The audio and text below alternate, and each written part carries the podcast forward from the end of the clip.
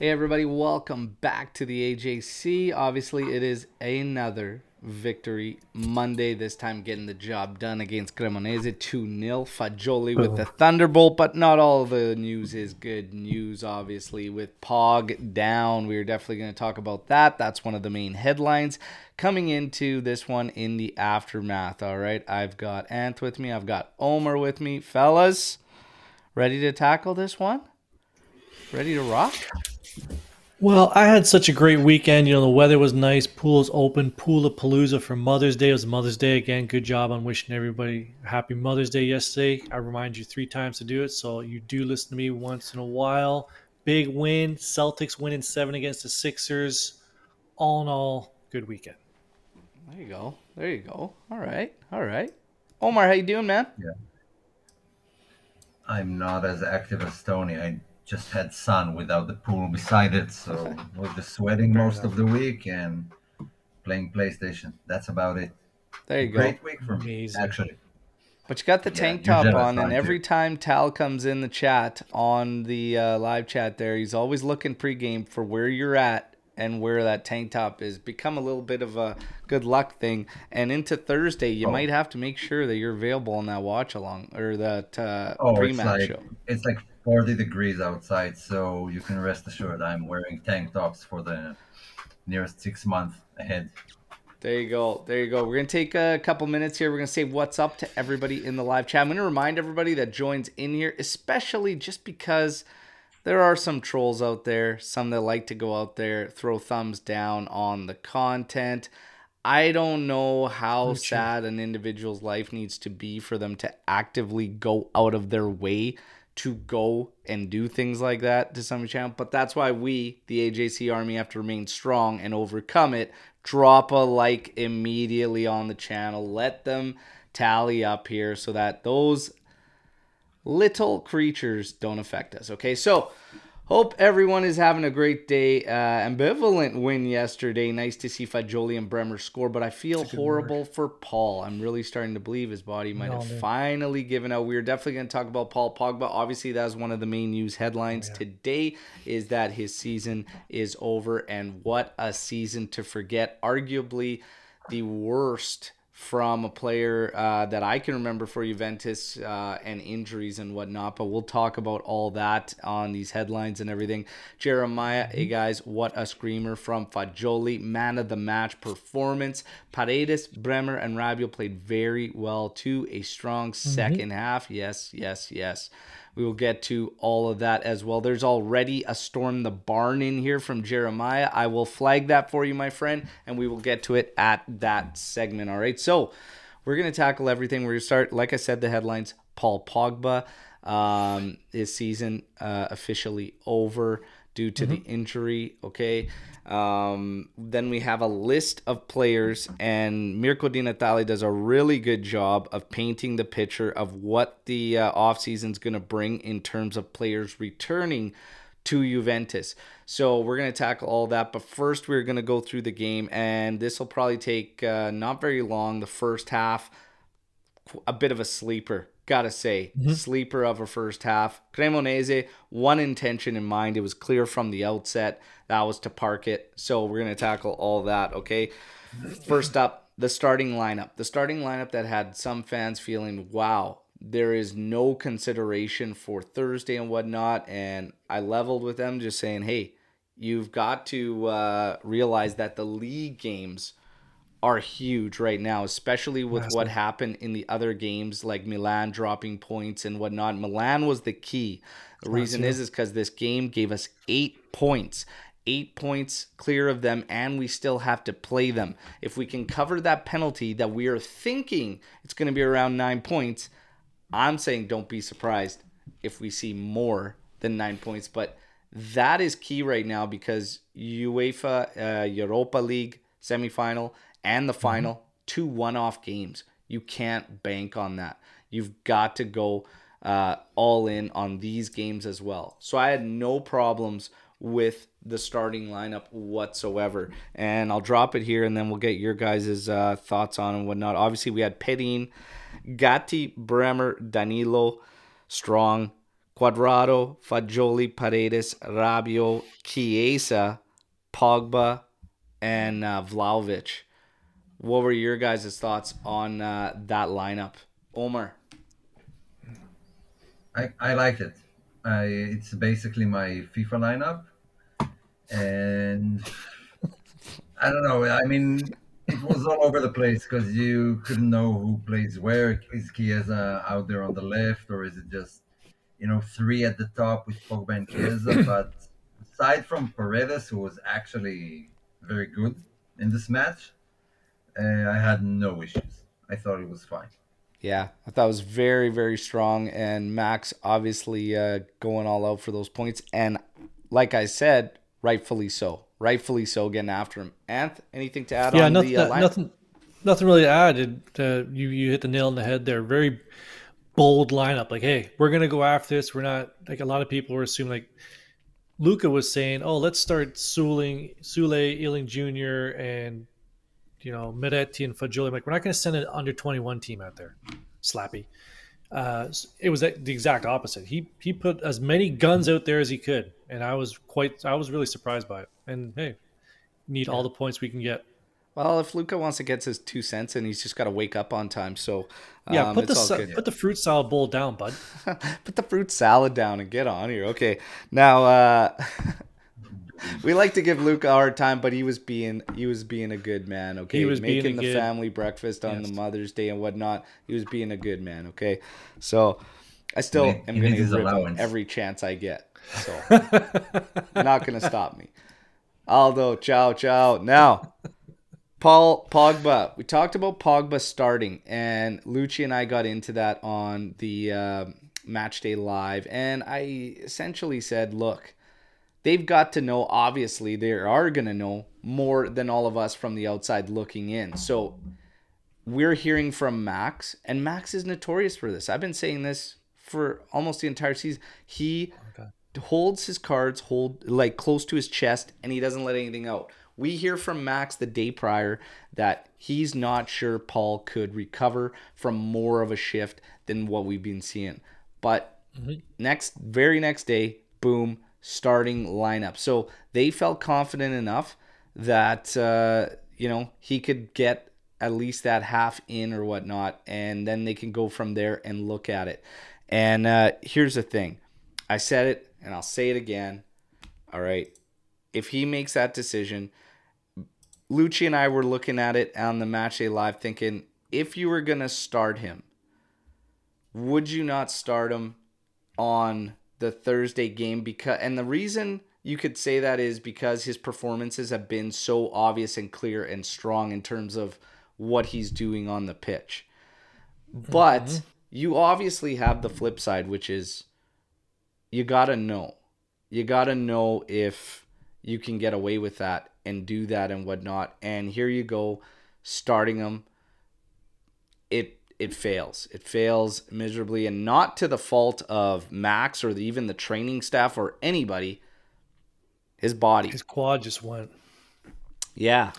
Yeah. Yeah, the the one thing is you. I know a lot of people said, "Well, why did you start him on Thursday?" Because Thursday the substitutions are crucial. Because we're going in on a draw, and then you have the potential for extra time. I know you get an extra substitution at the start of extra time, but you don't want this happening on Thursday, and then you got to use up a substitution in the 23rd minute, right? You try them against a completely inferior opponent, right? There was absolutely no risk you could probably make the argument why not play him at halftime bring him in at halftime and play the second half i didn't have an issue with it i really didn't Yeah. I, I didn't have an issue with it either. Ultimately, um, it is what it is. Um, Omar, your thoughts on uh, the starting of Pogba? I mean, I don't think any of us had a problem with it. No, with him starting, no. You know, logically, if you think about it, and you want him maybe ready for Thursday, but Thursday could go either way. I mean, you can try and play him for 20, 30 minutes, and suddenly you hit extra time, and you have extra 30 minutes, so that's a guaranteed substitution that you're basically wasting. Or if you made all of them and he gets injured, then you're down to ten men. That's not a risk I would take. Yeah. And so you had to try him out. I mean, if you can't play for one half against Cremonese, you certainly can do it against Sevilla. Mhm. Yeah, the one thing is too is like people are talking about well, if he plays him Thursday and something goes down, then you have to change your plan. Well, not necessarily because if we look at yesterday, three five two, three five two, Pogba was a second. You just slot Di Maria. You just slot Di Maria in there. I don't think it's a Yeah, drastic change of a drastic change of plans, and that's kind of my thing. That's kind of my one thing with this team in general is the plans and whatnot because I don't know. And the first half of this one kind of played to that because honestly, you got a team completely parking it, and this this offensive uh, setup, the final third, it still lacks a lot of togetherness and just an overall group plan on what they're gonna do. Second half, much stronger, but Pogba started off good. I liked what Pogba was doing. He made a nice turn in the area. Shot got blocked by the one defender who I swear to God, if it was not for him, this thing would have been an absolute rout. Okay. Same guy who blocked Chiesa's shot. Chiriche, yeah. So he was an absolute unit at the back. So he's blocked Pogba there. Pogba's looking good. A lot of one touch passing from him. He was getting Vlahovic involved. He was getting Case involved. Um, he looked good. 21st minute, unfortunately, goes down. You could tell immediately from his reaction, it's not good. And uh, that sucks. Absolutely sucks. It's gut wrenching. I really feel for the guy. And as far as all the talks there's are going to creep up, you're already seeing some of them in terms of future and even the announcer saying surely Juventus can get rid of him or what what are we talking about here? Like it's gonna be there I, I don't there's not gonna be an insurance policy in there or anything. I'd be shocked. If we had to go through something like what we did with Ramsey um I would fail to believe we have an insurance policy on a player that's represented by Mino Raiola's agency. Just gonna say that right out of the gate. Good luck, because that is probably the best group to represent players out there, and getting a player to accept something like that next to impossible. So I'd be shocked if there's any kind of uh, insurance there.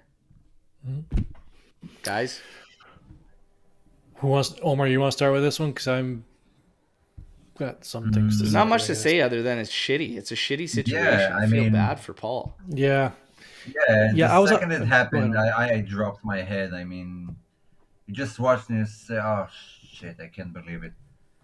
Even But watching it the falls players. in line with the season.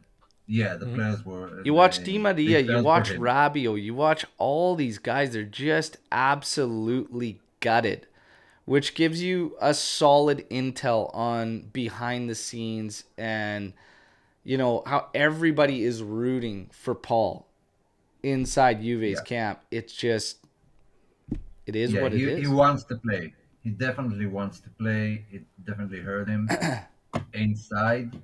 And the players were feeling for him, and and they should. It, it's a shitty situation. He really wants to be there for Juve. Look, on the flip side, we made it all the way to where we are today without Pogba. So would have been a mm-hmm. nice boost, but it's not a be all end all situation. He's a huge boost. He's a big boost. He's showing He's it. He's a huge boost. Yeah. he's showing it. But fortunately, it is what it is. 21 minutes in, he's got to exit. Milik actually ends up coming into on. this one. don't I get something to say about this? Go ahead, fire away. I was running the main yesterday, and the shit I was reading on there about people being excited that he got injured and seeing and the "I told you so's" coming out. Like I don't get. I really. I got to be careful what I say here because um, it was really frustrating. I, I almost just texted somebody on the team and just said somebody else run the main because I could not deal with the animals, like actual human beings putting on, putting out there on the matrix. Oh, I told you so. You see, this guy, you know, good, good. He's injured now. We don't have to deal with him anymore and stuff like that. Like, who are these people? Like, I don't. I don't really get it. it. It was all I'm gonna say is it was really frustrating, and I was really disappointed in a lot of Juventini yesterday. You know, that's I, I get like the agendas, like Lou with Rabiot, but I don't think Lou would ever be excited that Rabiot gets injured. No. he wouldn't, right? Because he's a human being. I just, that's I don't know. I don't So- know what I'm gonna get out of here. I just I said really at the start of the show, obviously, there's one guy's got nothing better to do lately than jump on our stuff, our updates, and just come at me with anything and everything. And I don't really care. I feel sad for him, to be honest. That's, mm-hmm. that's what his life come to. But one of the comments was exactly that. It was, oh, how did playing Pogba work out for you, whatnot? And I said, that makes me feel really sad for you even more so than I already did. The fact that you would take satisfaction in a player's injury to say, I told you so. Mm-hmm. That's absolutely ridiculous. All right. Be better as a human fucking being. That's all I got to mm-hmm. say to that. All right. This guy is one step close from uh, complete uh, ban from the channel. I don't even know why I haven't done it already, but that disgusts me when people do stuff like that. It's no different than that guy Avsim on his channel choosing to root against Juventus in order to be able to say I told you so about Max Allegri. Nobody at the end of the day is going to give a shit who's right or wrong. All we're going to be sad, happy or upset about is Juve's results. That's the bottom line. That's all what it comes down to. So anybody taking satisfaction out of what's going on in Paul Pogba just so that they can pat themselves on the back, say I told you so is absolute garbage. Absolute garbage. All right. Um, and I just I can't take it. Can't stand it. All right. So I'm with you hundred percent, man. But uh, it, it, it is what it is. It it sucks. It absolutely sucks. Now we get to the rest of the game. Milik had to enter this game. I wanted to ask you guys a question because something I noticed and it got more and more evident as the game went on. But when Milik entered, Vlahovic seemingly kind of disappeared. Poof. Up, up in a puff and That smoke. was a dumb substitution, and I said it immediately. You did. I mean, we didn't need another striker out there. Pogba wasn't playing as a second striker; was more of a ball carrier and spraying passes around. You have Di Maria on the bench. You have Miretti. There was no reason to put another striker in there, and that was a dumb decision by Max. Miretti could have flourished again. Our two strikers, no matter what the common, I said it on the watch along, no matter what the combination that you play when we have two of our strikers out there, it's brutal. work. And the It reason, the reason is, and I've been screaming this, okay, from the mountaintops. When you play a traditional 3-5-2, we want to call this a 3-5-1-1.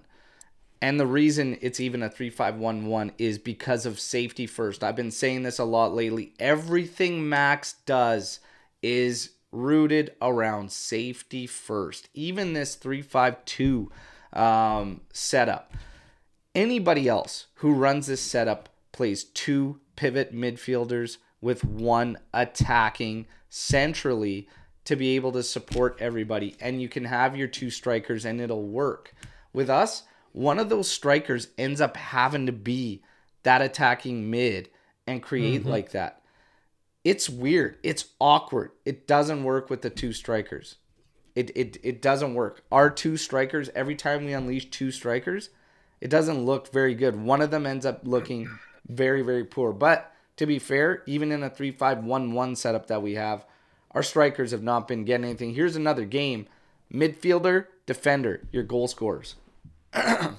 not for lack of chances, and Milik did have one taken away, which we'll get to, but I don't like this setup with two strikers because we're still not seem- getting the same out of the mid.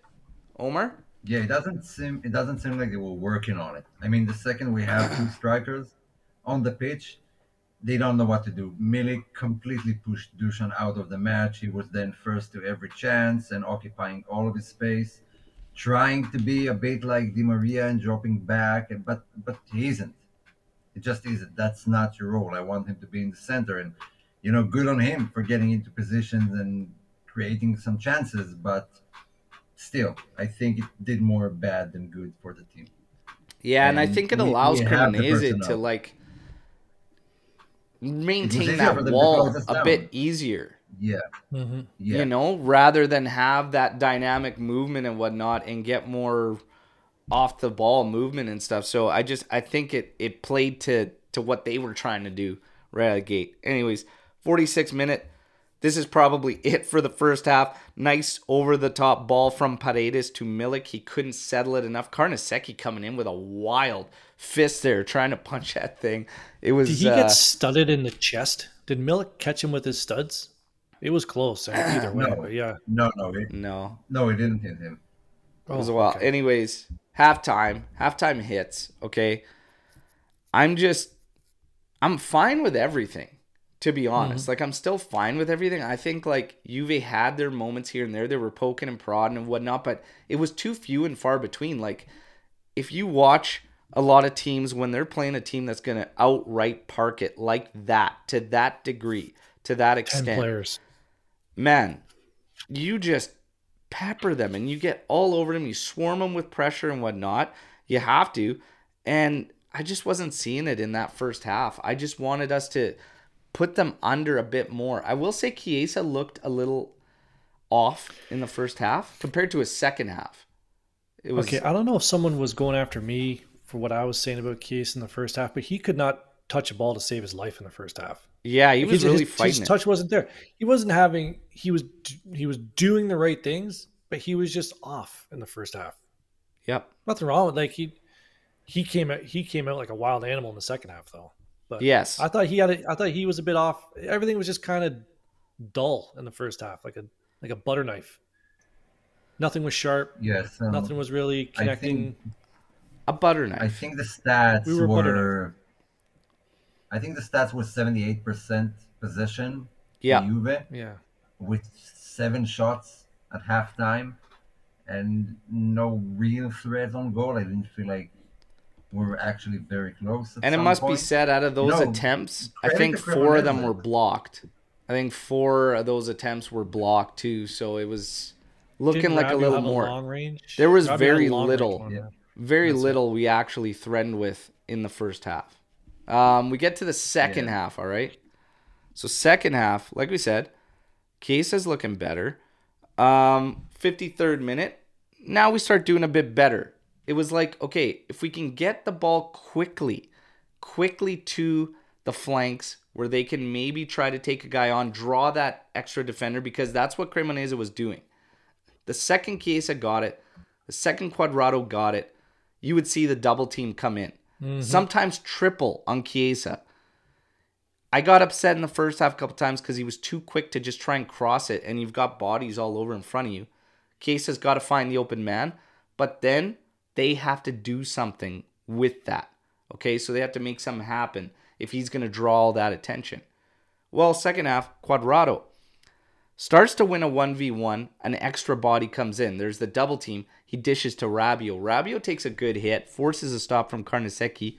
Milik comes flying in for the rebound. That's the um, heads it yeah. wide, unfortunately, and whatnot, but that's better. That's more like it. 54th minute. Chiesa taking on three defenders up the left flank. Beats the first guy. Again, can't get that ball to really roll for him the way he wanted, but he saw Fagioli running in, settles it, lays it out in front of him, and this was absolutely laced. My God. What a shot. Carnesecchi, when you watch the view from the back, man, he didn't even see it to the last friggin' possible second. Absolutely no chance, even though it was above him or not. He couldn't even see it. He was so low trying to see the ball. And through that mess of bodies, Fagioli just absolutely thunderbolted that thing in there. Nice goal to see. He celebrated and then realized who he was playing against and then uh, sent his apologies or Celebrate. whatnot. Hilarious. Celebrate, kid, right in front of their fans, and then you give them the. If you're not down with DX, just boom. That's what you. He's got to respect for them. I have no problem with it. His last team whatnot, but this was a beautiful goal, and this made sense to what we had to do. Right? If they're gonna Mm-hmm. double team, sometimes triple team you on the flank, you got to find somebody else, and they have to be able to do something with it. Beautiful shot from Fagioli. Good to see him on the score sheet. Um, had a little bit of a rocky moment there. Now turning the tides and whatnot. Obviously getting back to what we expect from him. He had a strong, strong showing. Anything to add on this goal, boys? It was just very, very simple what he did, what Fagioli did. Didn't try and like bend it, you know, hit it low or try. He just he was calling for it. You could see his wide ass open. You could see him calling like waving his arms, uh, like a swimmer in distress. And then perfect. Didn't didn't make uh, didn't make a meal of it. Just placed it. Yeah. Beautiful. Yeah, it's it's usually a good place for a shot. Uh, Dybala used to take shots from these from that square all the time because the keeper has bad visibility. So when you have an opportunity, just shoot it as powerful as you can and as fast as you can without thinking. You'll catch you'll catch them off guard. And Carnesecchi was good. He was just he couldn't react. I Yeah. don't believe any keeper could have reacted. He better save those when he plays for us. That's all I'm saying. Yeah. Yeah. Now we got uh, a little statement in here. Carnesecchi, obviously linked with Juve, is very overhyped. Vicario is superior. Well, when all you right. when you Vicario face is- 45 shots a game, some are going to go in. Carnesecchi, we talked about that going into it. It was insane the amount of saves he had uh, going into this game in 2023 alone. Most by any keeper in the top five leagues. 80 something saves, 83 saves or something. Wild. Wild. Now, we keep going. Yeah, and Vicario has like five years on him. Yeah. 76 minutes, some great ball movement from Juventus. They mm-hmm. work it up the field beautifully with through balls, off the ball movement, runs into space. It's rewarded the whole way down, ends up at Rabiot's feet, and he tries to beat Carnesecchi short side. It hit side netting. I actually thought it went in for a second, then no such avail, but beautifully worked from Juventus. We get a moment on another classic toe off side with Milik. And what frustrated me the most is when that snapshot is taken, the ball is actually already been hit and moving towards them. So it wasn't even the right spot where you even take that freeze frame. Because if you look at the freeze frame where they stop it, that ball is like almost a foot off of Di Maria's foot. It's hilarious. I- find the whole thing funny. Regardless, it doesn't make a big difference in this game, but ultimately, these things are laughable. We saw what they did with the Salernitana offside on Milik and whatnot, and it's just wild to me that they still make errors like this all over the place. But nonetheless, we know the offside rule. Something's got to be tweaked. That's too chintzy. I, I said this after the Lecce game. I I got information from coaches here in our country that FIFA and the under 18s in Europe next season is going to test full body offsides, U18s, starting in the fall. So, like, Yeah. and if I mean- anybody, again, it's like if your foot is onside and your whole body's offside, the player will be deemed onside. So get ready Mm-hmm. for that. Yeah, I mean, if you Might- if you might have to to, like freeze frame it at the exact right moment where the part of the player's body was offside, then stop it. It- That's not the way to do it. I mean, offside should be clear. If it's you That's the know way to do it. one frame here, one frame there, and he's still offside, it doesn't really matter. He didn't get any advantage on the defender by having his toe, you know, a few centimeters ahead of him. You can't. You want to know something? We have enough subjective stuff with the handball rule in the box.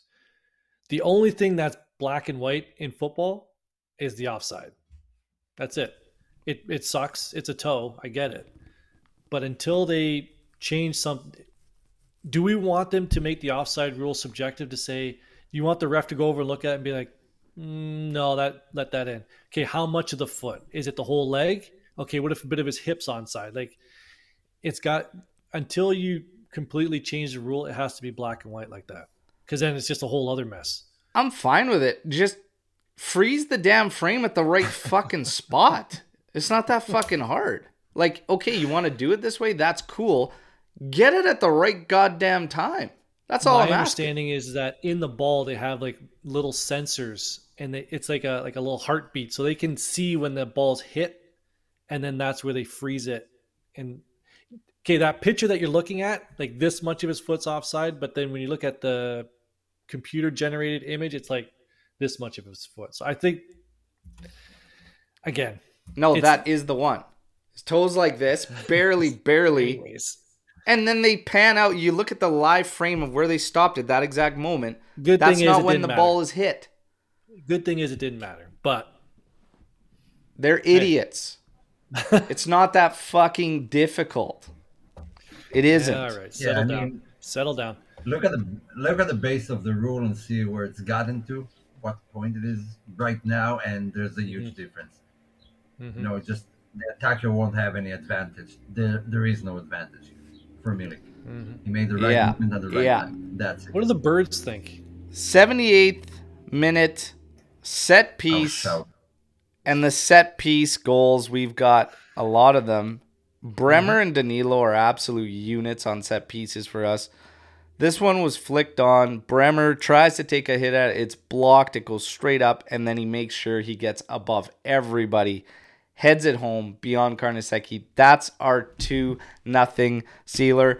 I we had another opportunity through Rabiot, 84th minute, falling to him at the back post, cleared again by the one defender who saved Cremonese from an absolute rout. Okay, um, Chiriches there. That and Milik's offside goal. I was I was praying. I was rooting for you guys to get that jersey giveaway. Three goals and a victory. We came so close, but it's not over, everybody. Okay. We'll get another opportunity on Thursday, and then we will obviously not keep it the same. Going into that game, it's not going to be three goals and a victory. That was obviously for the Cremonese match. We will find new terms and parameters to try and give away the new home kit. By the way, I thought the new home kit looks great, and I That looks like it. fantastic. Now, Yeah, I getting back like to that on Bremer goal, getting back to the Bremer goal, there is an angle from behind the net on the side that he scores on. I would, I think our, I think our main account tweeted out the speed at which he first reacts to the tip from Milik, and then he, his right foot plants, and then his left foot, and in an instant he jumps. It is the quickest I've seen. So it's almost quicker than like a basketball player. Like he two foot plants and jumps. it is unbelievable the reaction time he has in that goal. It was fantastic. Like I think it's a little underrated how impressive it was for him to first deflect that and then jump and it in. It, it was quite impressive. I think uh, what shocks me is how high some of these guys can jump from standing. two feet. Uh, yeah, like just that's it's crazy when you look at the uh, screenshot of the goal there and whatnot. He is so high from such a quick uh, no run up jump. Like it's just from standing. It's wild. It's wild to me. The athleticism, awesome, awesome stuff. Bremer's an absolute beast. That guy can have so many more goals this season. He got an opportunity, I think, in the first half as well on a header, um, but he put it too close to Carnesecchi. He did the right Right thing, got hands. up, headed it downwards, just that it was too close to Carnesecchi. But Bremer's I'd say an absolute I think unit. he probably has four, at least four or five more that he could have. Oh What, would yeah, say five? at least four or five more goals he could have this season, like easily, easily. The same goes for Danilo. So Yeah. And I think I posted it yesterday and no one corrected me, so it, prob- it must be right because people like correcting other people more than anything. It's true. Uh, I, I he equaled Bonucci's record of goals for a center back in one season, which was five. Um, so one more, and he's the new top scoring center back for Juve in one season. there Is that go. just City A goals or that's in a season? In a season. In the season. Okay. and Gatti as well? Yes, Gatti, Gatti's beast as well. How many does he have? well. Three? Two. So Got it. Too. Gatti's got two. Got this. Got two. Yeah. but both Now- of them in Europa League. Man of the match. We're gonna go through this. Everybody in the live chat. Some of you already uh, wasted no time getting your man of the match Zero earlier time. in the chat. Absolutely love it. Mhm. Man of the match in this game. Omar, who was yours? Fagioli. Fagioli. There you Uh, go. the yeah. the second the match ended, I, it's Fagioli. There are some honorable mentions, but for me, it was Fagioli hands down. Yeah, yeah. Anth? Yeah, I had uh, for honorable mentions. I had Danilo, Rabiot, and Chiesa because of, even though he came off, he had a good second half. But my man of the match, I had it double underlined was uh, Beans himself. I had Fagioli as well. Yeah. There you go. So we've got uh, Fagioli, no doubt. We've got Paredes, who had, uh, Paredes a had a good strong showing for himself. Fagioli bossed yesterday. Fagioli and Fagioli again, not far behind Paredes. Yeah, like I mean, I put it as Fagioli out and out above the rest. Obviously, there's good shouts elsewhere, but I think the game was a bit too easy for some of the others to give it to them. Like Bremer had a strong, strong game, but it was very easy for him. Very, very easy for him. Um, all the guys at the back had it very, very easy. Um, Fagioli for me in the position he had, obviously finding the breakthrough, but just everything he did, and he was very, very active. He was moving all over the pitch, and uh, I think it was an awesome, awesome performance from Fagioli. I'm happy to see it. We talked about a little bit of uh, a rough patch there for a bit, but that is the way you re-enter the starting 11 whatnot beautiful mm-hmm. beautiful showing from fagioli so i give it to him all right Also, Yeah. also a shout out because we're we like Italian football. I mean, Chiriches, the defender, was he was phenomenal yesterday. That was a great defensive showing. He's the only reason this game didn't end. he like, stopped that thing from being a blowout okay he was Yeah. ridiculous He was reading the play, blocking shots everywhere. I mean, credit. That was a great performance for a Yeah. defender. paredes paredes getting a shout from dells as well good showing for paredes doesn't change anything though it's not going to change anything I, I got some numbers for fire Homer, away if you want to. So this was from the numbers I calculated here on my little spreadsheet. Was doing the whole concede, not concede. I was like, oh, let's look at clean sheets. So uh, Tech has played 36 games from what I count. He has 15 clean sheets, which is 41.67% clean sheet rate. Perin has eight clean sheets in 19 games for a 42%, 42.11%. So Omer, there you go. He has a higher clean sheet percentage than Tech. He's played worse opponents, but still, still has clean sheets. Hmm. I, I, I hate stats. That is for you, Omer. I gave that Thank you. for you. Thank you, but I hate stats. All right. I mean, we just went through our halftime stats. It means nothing if you don't score. Okay. You're welcome.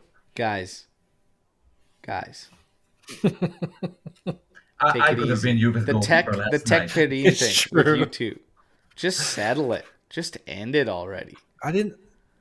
I was helping him out. So Alex asking if Paredes plays out of his mind in the semi and the final in Europe, would it change my mind on keeping him? No, it wouldn't. That that's a good that's a good segue.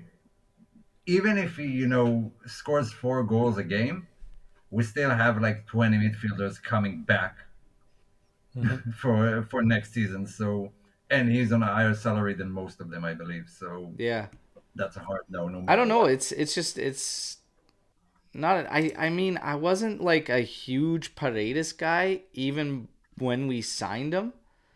Um. So I I just I don't know, and I was so disappointed for the large part of the season. Let's put it this way, okay? If we are still unsure, and the majority of the fan base is unsure about Rabiot after doing it for like a towards the end of last year and the entire season of this year, and we're still unsure, we're gonna change our mind over three games, four games on Paredes? Like, no. For me, it's still a no. No, no, that's being prisoner of the moment. I mean, just no. And uh, they're while I agree that there's some truth here, he's not as bad as everyone makes out. His season for Juventus has been as bad as everyone makes out. Hundred percent. So, as an individual, as a player, no, he's not as bad as everybody makes it out. But no, like his season has been brutal, brutal. Maybe I don't know if you wanted to say. I I guess we're done with the game. I don't know if to Omar's point we could segue into the players coming back. we and you can we are there's still like a couple here because like Alex is saying now this gets good into the returning players. okay. I don't think any of the returning ones are better than him. We will Hmm. need experienced midfielders. If he can turn it around, we get a good deal. I'd be okay. What's all right. experienced midfielder mean? Well, let's take a look. think So you, I think you're alone on this, Alex. I think so. now, He- if he we look at this, if we No, look I at mean, this, the okay, title, that's his opinion. It's fine. Yeah, I mean, you've got Arthur's going to be returning. He's going to go out immediately. Zakaria expected to come back. This one is for me. I'm o- I think he should stay. I'm okay if Rabiot ends up going with Zakaria, just there, keeping it on that swap. Okay, let's just Yep. go player for player. Mhm. Even though I think obviously we'd be losing quite a bit in what Rabiot's been able to give us this season with Zakaria, but I'm not completely done on Zakaria. Kulusevski starting to look more towards a return. Kulusevski could help up front if Di Maria goes and whatnot like that. He could be, but the question mark remains under Max and whatnot. Max definitely didn't get anything much out of him at all. Wanted us all to just get rid of Kulusevski. So there's that. McKennie, it's got to go. So right now, McKennie or Paredes, I'll give you Paredes, okay, over McKennie. Rovella, I will take Rovella every day and twice on Sunday over Paredes. I, I will. For the roster next season, if you want experience, Locatelli's got experience. Paul Pogba, who knows what's going to happen, everybody. But I get the experienced midfielder thing, but I I'm not sold on Paredes keeping him. And if it came down to Rovella or Paredes, I'm taking Rovella. That's just me. That's just me, guys. Uh, I don't think anyone's going to argue No. with that. I think Rovella is, you know, we paid 11 million euros for him last year, two years ago, in a January window. So he, they have it set that he's the future. So He's been bossing it. He bossed it again yesterday. Um, apparently he had a good game. Yeah, He saves us a ton on salary. That's a Whack big, big uh, salary savings. But I mean, I get where Alex is coming from with the experience, but I, I, I, don't know. There's, there's a lot of factors in there. But out of those guys, uh, I will give him that Paredes is probably up there until I hit the Rovella name. That obviously the one thing you're gonna sacrifice is experience and whatnot. And I don't know if Paredes plays enough over the end of the season here where he can boss it like that, maybe. But I can't help but feel like this was a Cremonese that absolutely parked it. How hard was Yeah, he exactly. pushed? How hard was this game for those guys? It's why I don't put him i- i- when we're looking at a man of the match type performance. Like Cremonese did absolutely nothing. Everybody, Barrenechea could have played that game. Would have had, would probably might have been the same thing. I don't think Barrenechea would have sprayed the ball as nicely as Paredes, but ultimately, yeah, yeah. I think we would have been okay with him in there. Pellegrini, another returning player towards the sale, and Cambiaso will return. But uh, that's for what we're looking at for returning players. Let's move away from the midfield. What are your thoughts on? What are your guys' thoughts? Actually, we'll just keep one. Uh, Zakaria, could he be a guy we could use in Rabiot's or Omer, move him away? I don't know. I mean, he's relatively injury prone, and relatively injury prone do very bad at Juve. They become really injury prone. Um, so it's nice. I like him as a player. I think he's actually a great midfielder. I, we've seen how Max utilized him. It wasn't good. And I, if Max stays, I doubt he'll try anything else. So, as sad as it might be, I don't think his future is at Juve. Yeah, yeah. And a lot of question marks. Uh, can is Allegri going to stay? Can Allegri use him properly? How do these players play under Allegri? I don't know what I'm with you, Al. There was something I just saw something with him. Maybe it was the first match he played, the first couple matches. You know, I I like this style of game. Uh, okay, Omar, I'll concede that if he is injury prone, then that's something that we normally don't deal with well at Juventus. But I don't know if Rabiot leaves, this guy's not demanding a high wage. I wouldn't mind seeing him as a as a role player. Like I, I don't know. We're just gonna be so limited, right? Like we're gonna be so yeah. limited in how many moves we can bring. Like you gotta really yeah. be selective. It's a very very tough summer Juve is gonna be going into. Yeah. Um. We need to pray for Leeds to stay up and Come take on. that McKennie deal. Okay. Come on, Leeds. We need we Leeds. need one. We need one of these to be a deal. Okay. But we actually in terms of Kulusevski, what are your guys' thoughts on Kulusevski? I think he would be a great bargaining chip for another player. He does have value. He's young. If you're looking to bring in, I don't know, I'm just throwing out like an SMS or something like that, then Kulusevski could be the one to trade him for and lower the price significantly. Um, but if he chooses to stay, I mean, Di Maria's contract is still up in the air, and we don't know what's going on there. Um, if he does decide to stay, he could be a great utility player, maybe even first team player, you know, uh, in the future. So I'm good either way. If we can use him to bring someone else in or keep him, I actually don't mind either of those of those opportunities. I don't mind either of those scenarios either. Actually, Ant, anything to say on Kulusevski? You know, he was the young player of the year when he was with Udinese. Is that who we, we got him from? So, he, you know, he won the award for young player no. of the year. Parma, Parma. Parma, sorry, I, I, apologize. You know, and then he came to us and he had an okay, like he had, I think it was under Pirlo, he had an okay season and then just under Allegri couldn't get it going. I, he's another tough one. He's like Zakaria for me. I think there's potential there. He's still very young. Like, it's not like he's a 29 year old midfielder. So, maybe with the right coach they can get something out of him. But I don't know. I I'd be okay yeah, either way with Kulusevski. Because he was be pretty okay open about not liking Allegri, not liking the he system. Was. I mean, and you look at our attack this season, and it's not like any other attackers have flourished under Allegri. Mm-hmm. It's mostly the midfield and defense, so I don't see it changing even if Kulusevski comes back and Allegri is still the coach. Just you know, same old, same old. Yeah.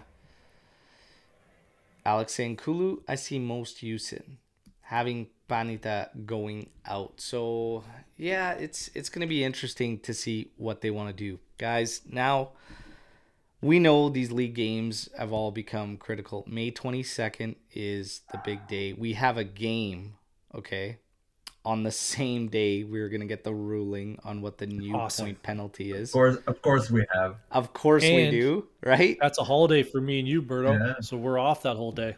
Yeah, we'll be off uh, that whole day. I'll be able to uh, do a watch along, all the good stuff. We'll cover. Uh, we'll have the match day live. We'll cover the news on the point penalty. We'll be live. Let's we'll just have, going through. Let's it. have a full a full podcast day, like starting early and just you know wow. dishing out the news as they go along, talking in between. Just me hooked guests. up live nonstop for the entire day. No, no, no, too much, too well, much. Anish is Anish is available. We can make it. We can make it happen. Listen, it.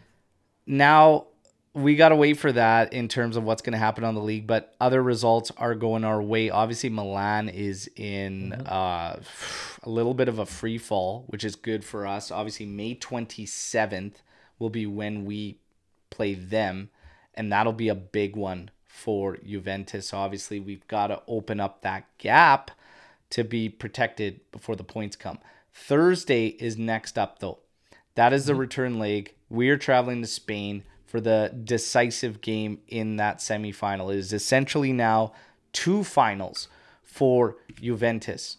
All right. And uh, man, how do you guys feel going into that game. I was hoping Cremonese we would open them up and have a strong game, especially with all our starting lineups. But yet it just seems like we can't shake the bad vibes. Pogba goes down and whatnot. You still struggle to get your two goals and whatnot. But like that goal at the end too, a lot of fans felt differently about how we went about getting that draw. Obviously, we talked about it. Some saying, "Why are you cheering for that? We played off, whatnot." No, of course you cheer for it because we've got less work to do when we go there.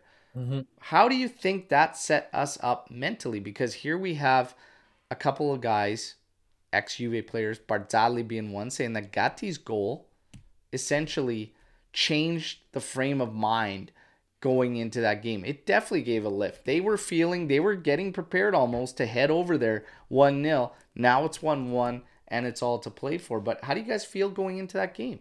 Anth. Oh, now that you just brought up, my stomach started churning a little bit. Maybe it's maybe it's the breakfast, the coffee. I'm not sure, but um, jeez, we got so many days to think about this. But yeah, sure, we'll get into it now. The I really hope that they go after Sevilla because before the game, everybody on here, everybody on the Matrix was saying, "Let's watch out for Sevilla." Now, until after Ocampos went out, they did nothing. So if they have a game plan for that one player, I think we'll be okay. But they didn't impress me at all. They look like an 11th place La Liga side, to be honest. Hmm. And so I, I think if we game plan for that one player properly and just cut down the mistakes, we should be fine. Did we look like a second place Serie A side? Well, no, but See, we look better than them. I think we look better than them. Yeah. Sorry, I, I haven't watched the match in, in, in its entirety. I, I was on a wedding No, you're not missing that much. day. Yeah, I got my updates through Twitter, so I don't know how reliable they are. If we look at this, going into this game, I think, you know, been saying it over and over and over, and I can't help but feel the same. And it kind of touches to Anth's point. We got to worry about ourselves. Mm-hmm. Juve is our own worst enemy, and this is not a disrespect or a knock to Sevilla at any in any way, shape, or form. As we know that their record in this competition, whatever, they've become the Europa League side essentially. So it's not a knock on them, but we really don't know what we're gonna get from match to hmm. match. We could come out and we could fall absolutely flat on our faces, or we could come out and play a really strong game. But the thing is that in either of those scenarios, the goals are still hard to come by for this team. Sevilla at home is going to be raring to go, ready to go. We are good on the road. Okay, good enough to do mm-hmm. some damage. Starting lineup, starting lineup will be key and whatnot, but I'm really like it's it's becoming more and more evident. I think when we look at all this and everything, how critical what we do is on that one player. It's always that one guy. And even when you have all the guys in there, like at the start of yesterday's game, it was clear it was Paul Pogba. You know, and everything had to go through him and was going through him, and he was the guy. When he left, and this is the one thing with Di Maria playing that role, it's hit and miss. There's games where he takes it and he runs with it and it's wonderful. But there's games where even he just can't impose himself into that game. And he didn't look good against uh he didn't look very strong against Sevilla the first uh, goal. So But- it's very, very difficult. Chiesa is that kicker.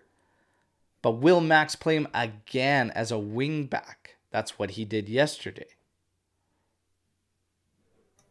Yeah. Omar. So I feel like all those guys need to play. I mean, Chiesa was in the second half. That was the Chiesa we knew. That was the Chiesa who Yeah. can do anything at any given moment. That's the guy we need on the pitch from minute one. Not I hate when we're banking on him to make a cameo as a substitute and turn the game. Having said that, Di Maria tends to shine when the pressure is on. In the in the most important game, that's what basically made his career and made him who he is. He always shines when it matters. Um, so I have a lot of expectations from him. I think we need more than two attackers on the pitch. We have to. That's it. They're fit. The guys are fit. They can play. You have Iling. You have Kostic, who was rested. Chiesa was subbed off. Di Maria was subbed in late. Vlahovic, Kean, Milik, take your pick. Feels like kind of the same, no matter who you choose. But have some bodies in there. Have some Yeah. guys who can create something. That's the way to go. We gotta get a goal. I don't want to get dragged into uh, overtime and penalties and leave it to God. Yeah. Win the God. This will be interesting if they start for um, if they start Iling Junior and then you bring Kostic on just in case you go to extra time because Kostic at his with his pace he's not doing 120 minutes. Yeah. It was You fun might have to start rest him. Ellen He June. get back to his former self. Let's talk about this. 4 3 3 versus Sevilla. Gatia right back at the call. But let's just talk about do we go into that one 3 5 2? When we first played them, we switched it to a 4 2 3 1. What do you guys think about that? Do we change our actual setup into a 4 3 3 or a variation to a 4 2 3 1 or something? What do you follow it up or go back to this 3 5 2? Anth. I was gonna throw it to Omer first. Omar. I don't know. It's a tough one. The three It is a five two tough one. It's extremely hard to try and think about Yeah, that. yeah. That's why I 'cause- rolled Omer Because first. the three five two is very good defensively for us, but it does next to nothing in attack. Um, gotta find a way like to, to shift between the formations, you know, mid game with the same set of players you had. But that that means either playing Chiesa as wing back or none at all, and just play Kostic there or Iling. It's a tricky one, but I'll find a way to mix them both so we don't play like a 3 5 2 in attack. But either way, the midfield unit should be kept to three people. Hopefully, Locatelli, Fagioli, Rabiot. And Cuadrado, well, uh, we can't do anything about it. We have no other options. The questions are on the left, striker, and possibly like sort of a left back from Danilo.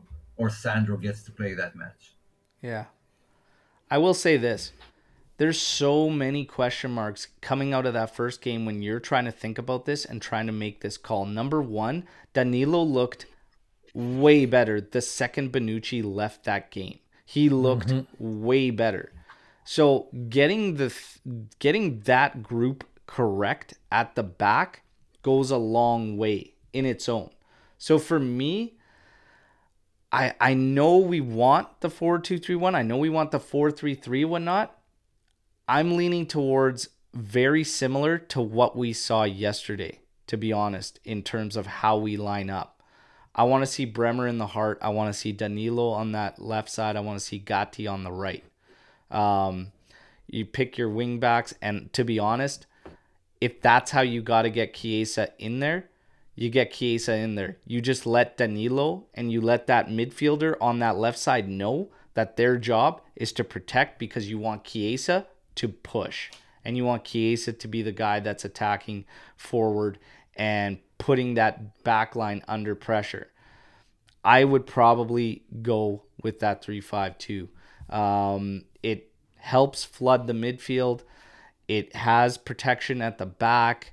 Sevilla is going to be very, very strong this one. And we're going to be relying on those guys. We're going to be relying on the Di Maria, the Chiesa, and whoever he chooses to be up top. Would you guys choose Vlahovic? Would you choose Milik? Kean came back for a cameo yesterday. Looked very, very good. Very, very strong, I thought.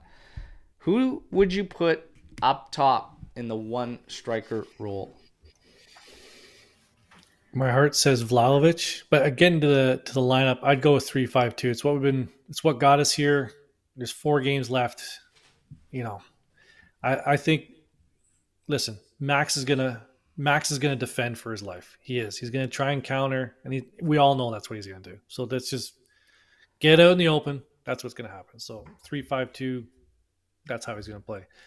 Up front, my heart says Vlahovic because we want to see. We want everybody wants to get him going. Would not be shocked if Milik starts this game Omar, based on the amount of work who he's would you put up there? happening. I guess I'm the same as Ant. I mean, I want it to be Dusan. I want him to get the goal and be the guy to take us through to the final. Mhm. But Milik kind of feels, you know, if I'm going with my head, Milik feels like the right choice. He's much more involved in the game, and we need everyone involved. You know, in the build-up and stuff. Dusan usually waits in the area. Milik is involved, and we need that. I am. I think I, I think Max is planning that this one's going to extra time. So I think he's planning on bringing Dusan in Aldo's later. making a shout here. Come on, saying? Kean is starting I one just saying. hundred percent. Aldo, I'm gonna I'm gonna tell you this, okay? Now you've already won a kit off us, okay? If Kean Yeah, I'll- starts and you're right hundred percent, okay, get you something from Striped Hearts Apparel, okay, from the merch store or whatnot. If you are right and But- Kean start, because I don't think Kean is gonna start this one. But that's I'm most the same thing as- ever. I'm the same as all of you. In my heart, I want it to be Dusan. I don't believe it's going to be Dusan. I think it's going to be Milik. Kean, he looked good yesterday, but at that moment in the game, Cremonese finally had opened up 2 0 down, whatever. It was, it is what it is. I wasn't taking a whole bunch onto it. He had a ton of space running at them on counters. I'm not going to take a whole bunch out of that. Kean, though, has done his part this season, okay? But we will see. We will see. There you go, Aldo. I if he starts, though, get yourself something off there, okay? Wouldn't be shocked. And you could potentially pick somebody else from the AJC Army to get some kits. By the way, speaking of AJC Army, for ways hmm. to support the channel, Super Chat is enabled. There's memberships. You got to be on a desktop to go onto YouTube and then join. There's three tiers of memberships there with some great Do it. All right. And then, Do of it. course, the easiest way, the easiest way is just sharing the content. All right. That's the easiest. Now, Thursday's gonna be huge. We're gonna put these guys on the spot right now. I want everybody in the live chat to talk about this. So, well, I guess we should kind of just talk about Vlahovic's problem in general. So, Drew saying part of Vlahovic's problem is he just waits for the ball with little to no movement. Milik and Kean are constantly trying to create space and find pockets to exploit. This has been pointed out quite a bit in terms of Vlahovic and whatnot. Adriano says Vlahovic 100% playing on uh, Thursday. So there you go. Oh, he's playing. How do you guys feel about Vlahovic in general? Like, are you still? For me, it's still a combination of multiple things. But in a game like yesterday, I kind of started to feel like yesterday's game, just speaking to yesterday's game, was a bit more of a Vlahovic problem. I don't know. Did you guys feel that way in yesterday's game? I think once, once, like you said before, once Pogba went out, you saw you saw a different Vlahovic, right? He was less active once Milik came in. I don't know if that's the game plan. The- yeah, we've we've said this enough on this show. The two striker thing just does not, just just doesn't work. Yeah, for Uh, whatever I know, I know, I know. Vlahovic has played with Di Maria. He's played with Kies up there. He's looked the best when he plays with Pogba there. Uh, but again, I think it's just a combination. I don't think there's one one issue that you can point to to say, oh, if you fix that, Vlahovic is going to start bagging hat tricks all of a sudden. I really don't think there is. Yeah, I think it's a combination of a whole bunch of stuff. Yeah, I think it's a combination of things for sure. For sure. Now, whoever plays better be Better on. score. Thursday is going to be massive. Absolutely massive. Mm-hmm. How let's get into our own personal feelings now. I'm going to put you guys on the spot. Mm-hmm. Is Juve advancing to the Europa League final? Hundred percent. Okay. I don't know what that. Oh, oh, like gladiator styles. Oh, thank you, you old man. I was there. You should know that. I know. Still alive to, to tell about. I'm it. expecting a strong, strong showing. I'm actually going to go as far to say we are all going to be surprised at the performance that is going to come on Thursday. Okay. And I believe Juve will get to the Europa League final. All right. We are going to go to the final. I have friends in Toronto, members, the official fan club Toronto. They said they are going to the final. Should Juve qualify? Can't wait to link up for some footage there. Everybody, it's gonna be a wild one. It's gonna be a wild one. Uh, but I think we're gonna go. I think we're gonna go. Storm the 100%. barn. We have time for a few, just a few. Let's all go. right? Fire 'em get out. yours in there. Let's go. The one we kind of already answered, Apex, which is would you give Zakaria a second chance? Uh, we felt that he could be utilized um, potentially and whatnot, but of course comes down to options and everything else and what would be. But for Rabiot, I think obviously we'd be sacrificed some, but he could be used. Jeremiah says thoughts. CR7 and Messi hardly got serious injuries at the highest level nearly 20 years. Is Pogba to blame too for not doing his part in physical care? I mean, those I don't know. I don't know enough to speak on that about what his personal care regi- regimen Mm-hmm. really is. To be honest, everybody's I body's think- different and reacts differently. The way CR7 trains, not a lot of bodies can actually take that much training. Mm-hmm. Like he actually trains so much, it actually surprises me. Um, Messi, I don't know a whole lot about Messi's training Drugs. regimens, to be honest, because I know more about CR7s because obviously he was involved with the club, but everybody's body's different. So I don't really know. And it's hard for me to just blame people when injuries come up. Like, I mean, they happen and it it sucks because for some they happen way more than others and that's just the way it is but i can't speak to pogba's physical care i don't know what his mm-hmm. exact regiments are what do you guys have to say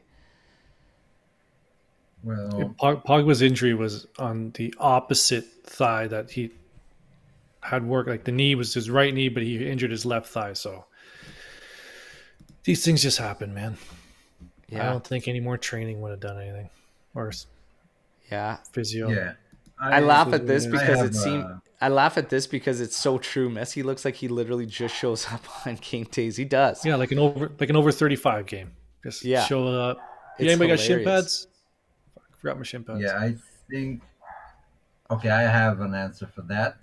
That what I believe. I don't know if it's the right answer, but look, holding someone to Cristiano standard is is ludicrous. I mean, the guy that's coming from him. It's not only the way he he trains; it's the way he eats and he sleeps, and he has everything calculated. I mean, there there are not mostly any uh, athletes around every sport that work as hard as him to achieve this perfection. Messi, he had a lot of troubles early on. He had to be given hormones because he didn't have a lot of injuries when he was younger. So it wasn't only due to training. Now, some of these guys like Pogba, who's been, you know, on their peak for the past decade, and they've been ran through the grinder by UEFA and FIFA with competitions, tournaments, and some of these guys' bodies just gave up. They're not up for it. I mean, the best example might be Alexis Sanchez, and I've talked about this here before. And just tournament after tournament, summer after summer, playing at all the competitions, and you know, three, four fronts a season. Some guys, you know, will take a toll on their body, and I believe Pogba is one of them. He just had too many with the uh, 2016 Euros and 2018 World Cup, and playing for United in the Premier League. I, just too much for some Yeah. players, and their body can't handle. I don't think it has anything to do with his training regimen or anything. I think just too many games for one person, and he couldn't handle it.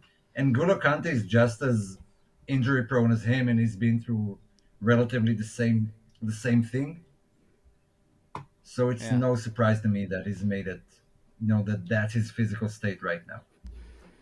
Yeah, it is. Uh, like I said, we'll f- see what time will tell what happens there and whatnot. And I'm sure we're gonna get rumors galore about terminating contracts and whatnot. Whatever. We just gotta wait and see. Storm the barn, CJ. Uh, I love the new kits. Why do people hate them online so much? People like to complain. Uh, I'll answer that question flat out. People I like, to how he wrote out stuff. "storm the barn." He wrote the whole all the words. I love out. it. CJ, beauty. President, Baltimore Juventus official fan club. All right. Check them out if you're in the neighborhood. Great group of people. I think just people like to complain. I will say this about the kits. My only knock on it was I think it would be more effective with less stripes, a little more spacing between. I think it would have looked even better. And the numbers, I would have liked the numbers solid yellow uh, rather than just the outline around the white. But other than that, I like them. I really, really do like them. Ashworth actually saying that it's he believes the best in the past five years. I think it's going to be a big seller. I think you're going to see a lot of these out on the street. Yeah. Now that Grimaldo has signed for Leverkusen, who is your number one left back candidate for next season? Omar, who's your number one candidate now with uh, Grimaldo set to join Leverkusen? I'd go for Parisi from Empoli. Yeah, I'm being uh, between Parisi and uh, Maehle, uh, Joakim Maehle of uh, Atalanta, between those two for sure. Um, Anth? Sounds good, guys. Perfect. I'll go with what you guys say. Uh, Anth, you kill me. You kill me. Luca, and play. good day. Which is them. We look dangerous on the left flank between Chiesa and Iling Jr. Keep we 'em also have short here, available as a left winger. Do you guys think we should try shifting one to the right side? If I had to pick out of the three, it would be Iling Jr. Who's going to I, help out I like? Chiesa. That's what a lot of people said. No, I like Chiesa on the right. I like Chiesa on the right. I think Quad- Cuadrado is done, and that that's our main issue in attack. I believe we can't be dangerous from both flanks. It's always one side. Every game, one side works very hard, and the other is non-existent. Cuadrado was non-existent. Uh, there are games where it's only Cuadrado, and that's the difference maybe from you know Man City and Bayern, where you just don't know where it's going to come from because it's dangerous everywhere. And Juve is just overloading one side every game. Yeah, I I think I would choose Iling Jr. I just prefer wingers that are inverted coming into their shooting side and whatnot. Uh, like Chiesa, I find night and day when he plays the right versus when he plays on the left. I find him way more effective, better on the left. It just that's just a preference thing. So I'd like to see Iling try that on that side. Uh, going back to uh, the Europa League and uh, the final winning, make Ceferin put the gold on our necks. Absolutely. He won't even show up. That would be He- he a wouldn't be at the sight to see. Absolutely love that. Hopefully, yeah. Ant says he wouldn't even show up. Yeah, probably Then it, not. then it will be Gravina, so just as good. Yeah, yeah. Gravina just as good, just as good. Now, Dell's saying, how good is Giuntoli compared to someone like Marotta? Well, Marotta is a. He's one of the best ever do it. Just Look, look, at what we're gonna- done at Napoli. Uh, I mean, he's done. yeah, I mean, if everybody's praising Napoli now, you know, and all their work they've done Mm-hmm. for all those years and to remain competitive and to do this and that, finally get the title, he's got to be up there because he's working with less than what Marotta's had to over quite a period of time. If Mm-hmm. we're coming to uh, budgets and whatnot, and what we're talking about, and Inter obviously had to empty the clip literally because they're in ruins now to get uh, Marotta, to get the guys that he needed in order for them to get the title uh, from us and whatnot. So, how good is Giuntoli compared to someone like Marotta? I mean, to make these comparisons very very difficult. Marotta was with us for a legendary period, um, but he also had, you know, to to rid Marotta of some of the wrongs isn't necessarily true as well because some of the deals we are still dealing with were actually his involvement too. So Some people are saying Sandro's deal was his. Well, I don't think you're Yeah, ever it did- gonna find the perfect guy. Even the perfect guys make mistakes. Marotta made many. He made many, but he hit on a lot, and that's the Mm-hmm. big key: is are you hitting on more than you're missing? That's Mm-hmm. pretty much it. And if I think if you're gonna look at Giuntoli's record, he's hitting more often than not too. And the Yep. biggest thing about this is we haven't had a legitimate sporting director since Marotta because Paratici, he's a scout, Cherubini, much the same. He is a legit sporting director. In mm-hmm. comparison, hey, let's bring him aboard, get him for a period of time, and then be able to make some comparisons. But more often than not, he's hitting. Do you guys have anything to add to the sporting director talk on here in this like question? Lou says, like Lou says, just get a effing sporting Just director. get one in here. just Yes, get one in the building. absolutely. Yeah, I mean, we can't we can't shake the fact Marotta did get two teams that he built into a Champions League final. Okay, that that has to be said. Has any general manager been perfect with every signing? No, no one. Giuntoli, I like it. He did have his faults. Napoli had some very bad players with very bad deals over the years, and it took eight years. Marotta did it in less. He still didn't get him into a Champions League final. So Marotta is like a tier above, but Giuntoli can get there. I mean, it's different working with Juve than working with Napoli. But think about look look at what Giuntoli's done. In Insigne, club legend over there, out. Koulibaly out. Like he's not afraid to bring in the young talent, like change things up. That's just, Yeah. that's what sporting directors do. So Yeah. people are like, why do we got Sandro and Bonucci still? You think you think this Giuntoli guy's not going to come in and try and clean house? Want hit impose his fingerprints on the club? It's What's the countdown on the Sandro count too? So we have five games remaining, I think. Because one, Uh, sorry, two, two in um, Three in Europa league. League, three in league. So five total remaining, but Mm-hmm. two are essentially finals. Four is the magic number. He's definitely going to play against Empoli, I believe, because Danilo and Cuadrado are suspended. That's correct. Yep. So that's one. Two games in Europa League is potentially if we make it through. Potentially. and and I doubt he'll start the final. Really doubt he'll start the final. We still got to play Milan. Um, I don't know if he'll play Milan. Gatti, Bremer, Danilo, strongest back three right now. That keeps if I'm him out and Giuntoli- it keeps power in Juve's hands, which I think is critical. But If I'm Giuntoli, I'm calling Juve and telling them I don't want Sandro here next season. Don't play him. You and can't do Omar that. has made that call I'm- personally as well. Moji is a legend. He absolutely is. Absolutely is. And we've got some great interviews lined up later on and we this year. and we remember we remember uh, Reto Ziegler for Aldo who asked. We remember Ziegler. Maybe Ant doesn't, but Al definitely remembers him. Who? Reto Ziegler, oh, Ziegler, yeah. Yes. of course, Yes. remembers him. We Moji, also had Lucio beauty. and stuff. I mean, Moji was the guy. Moji was a beauty. And like I said, we got some big, big interviews coming up later this year. Moji, one of my favorites.